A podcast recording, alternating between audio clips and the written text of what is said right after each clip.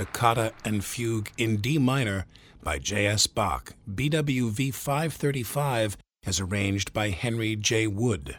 The New York Philharmonic was conducted by Arturo Toscanini on that 1936 recording.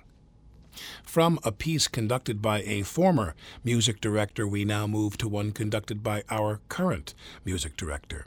Surely no Halloween themed program would be complete without this Russian tone poem Mussorgsky's A Night on Bald Mountain.